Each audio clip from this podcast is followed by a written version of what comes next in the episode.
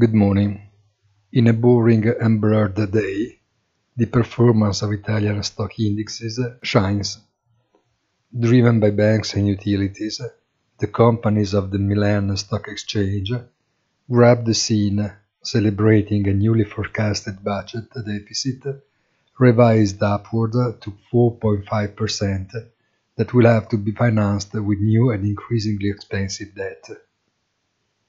Monetary policy bites without clenching its jaw for the moment, and the calls for caution addressed to the banking sector by the ECB supervision do not cause concern. That's good. Market is always right. Have a nice day and please visit our site easy-finance.it.